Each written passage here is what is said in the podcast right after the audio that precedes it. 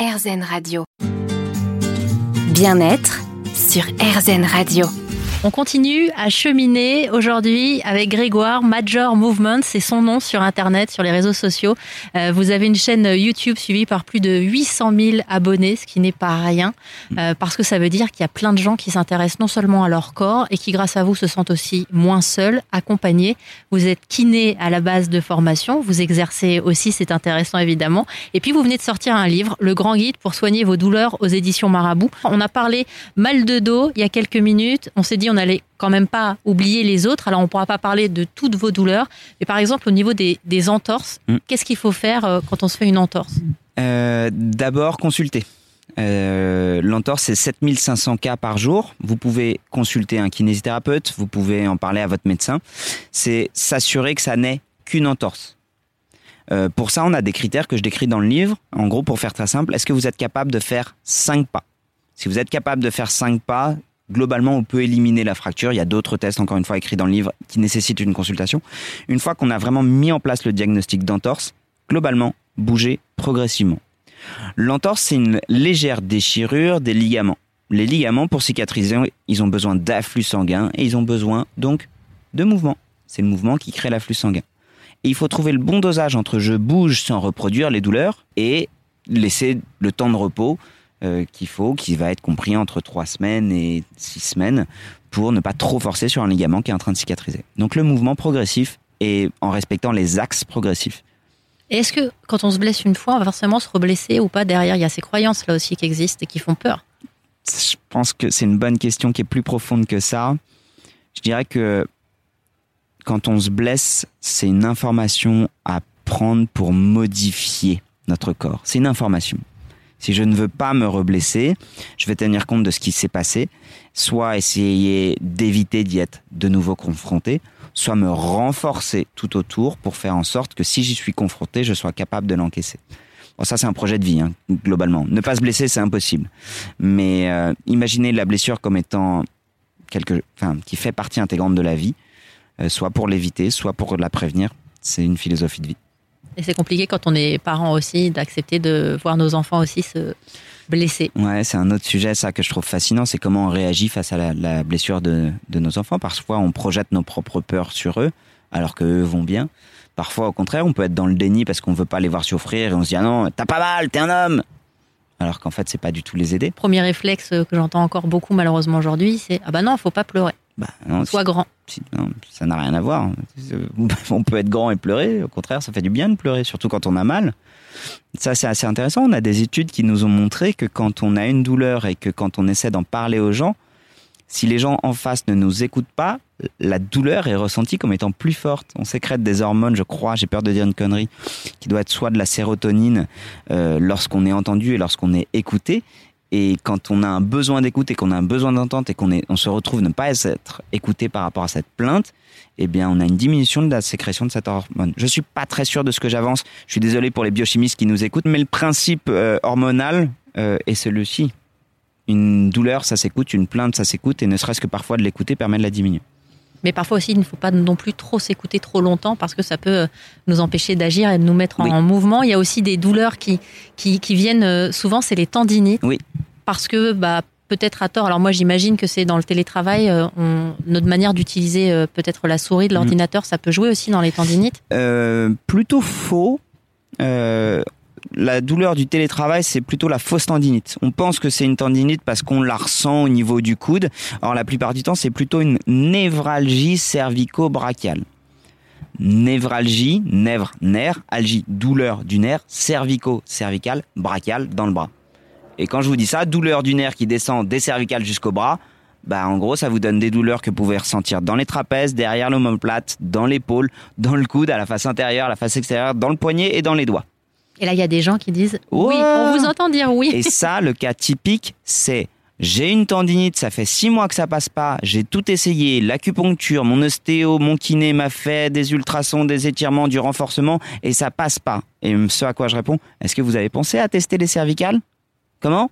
Est-ce que vous avez pensé à regarder si quand vous modifiez les cervicales, ça modifiait vos douleurs? Comment? Ok, très bien. Quand vous avez mal, incliner la tête à gauche, incliner la tête à droite. Est-ce que ça change quoi que ce soit? Ah bah oui, c'est plus fort quand je penche la tête à gauche, ou c'est moins fort quand je penche la tête à gauche. Ok, très bien. Alors je vous repose la question. Si vous avez mal dans le coude, et quand vous bougez les cervicales, vous avez plus mal ou moins mal? Est-ce que vous pensez que le problème vient du coude?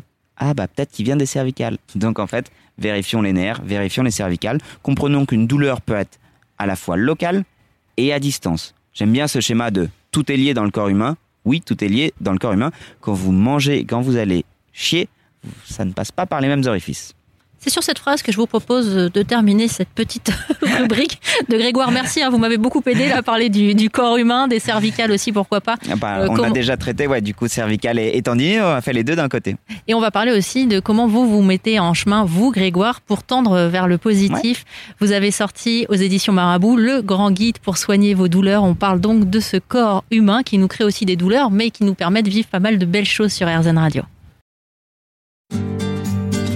bien-être sur RZN Radio. On se met en chemin aujourd'hui vers le positif au sens propre comme au figuré. On a décidé de se mettre en mouvement avec Major Movement qui s'appelle Grégoire, qu'on est en train de découvrir depuis euh, quelques plusieurs minutes, minutes maintenant sur RZN Radio, émission consacrée au mieux-être. On essaye de se sentir mieux grâce au corps. Donc euh, Grégoire, ah, on vient d'arriver à un étage. Bonjour. Bonjour. On est en pleine, on euh, enregistrement. Est-ce que vous voulez venir avec vous voulez venir? Non, non, non. on va dire des trucs intéressants. On va essayer, ouais. Bon. on vous renvoie l'ascenseur alors. Cette expression, d'ailleurs, faut le faire parce que souvent on dit ça, mais en fait on le fait pas. Donc là, on va leur. On le fait jamais dans l'ascenseur surtout. je crois que de l'histoire de l'humanité, on n'a jamais dit je vous renvoie l'ascenseur depuis un ascenseur. Ça y est, c'est chose faite, on va pouvoir fêter ça en continuant à parler de nos corps. C'était le quatrième, non Ah bah tu vois, tu vas mal leur renvoyer l'ascenseur. Ah c'est vrai? Bah oui, imagine. Ils sont au cinquième et là. Ils... Je crois que c'était vraiment le, quatrième. Donc on se met en mouvement parce qu'on parle de ce corps qui nous, qui nous porte tous les jours. On était euh, assis dans des canapés qui étaient certes très confortables et je me suis dit que c'était sympa aussi de sortir prendre l'air de vous rencontrer, de vous croiser dans la rue. Alors on parle de votre dernier livre qui s'appelle Le Grand Guide pour soigner vos douleurs. On est en train de marcher, je me faisais la réflexion tout à l'heure, j'étais dans le métro et c'est difficile de prendre des bonnes postures aussi dans le métro dans les transports en commun. Est-ce qu'il y a des exercices, des choses qu'on peut faire, même simplement en marchant dans la rue ou dans les transports pour se sentir mieux? En fait, euh, déjà, marcher dans la rue, c'est très très bien. Mais en fait, euh, mon conseil, ce serait de dire euh, la mauvaise posture dans le métro, je m'en fiche un peu. quand vous êtes dans le métro, c'est pas le moment le plus agréable que vous pourrez avoir de votre journée. Peut-être prenez un bouquin si vous avez un peu d'espace. Vous pouvez méditer dans le métro, vous pouvez penser, vous pouvez regarder les gens. La mauvaise posture dans le métro, c'est pas un problème pour moi. Euh, je pense que le meilleur conseil que je puisse donner, ce serait à la limite de se dire euh, je m'arrête une ou deux stations avant et je marche, je fais le reste en marchant. Un, bah, ça va vous permettre de vous vider un peu la tête, de couper avec cet environnement que certains d'entre vous peuvent considérer comme étant plus ou moins toxique. Moi personnellement j'aime beaucoup le métro parce que c'est ma Madeleine de Proust. Mais je sais que pour certains c'est un endroit très inconfortable. J'aime les odeurs du métro, je suis assez paradoxal là-dessus. Ouais, c'est ma Grande révélation. Alors, mais du coup, c'est sympa parce que quand on croise quelqu'un qui nous dit aimer quelque chose qu'on n'aime pas particulièrement, du coup, on voit les choses après un peu différemment. C'est-à-dire que tout à l'heure, je penserais peut-être à vous quand je serai dans le métro. Je me dirais, ah ouais, tiens, c'est pas si mal finalement. Pour moi, le métro, c'est l'expression de la vie, mais dans tous les sens. Dans le sens où la vie, c'est pas que des belles choses. Et parfois, on peut trouver aussi de la beauté dans les mauvaises odeurs. On peut trouver de la beauté dans les gens qui font la gueule. On peut trouver de la beauté dans dans, dans, dans, dans les gens qui râlent parce qu'on a 5 minutes de retard. J'aime le métro parce que je me dis c'est pas l'endroit le plus confortable et pourtant j'arrive toujours à y trouver des points de détail qui font que je passe un plutôt bon moment. Et ce qui fait surtout qu'une fois que j'en sors et que je respire, et c'est pour ça que je vous recommande de vous arrêter une ou deux stations avant, c'est de changer de paramètre, de changer de paramètre de lecture et de dire ah, je respire.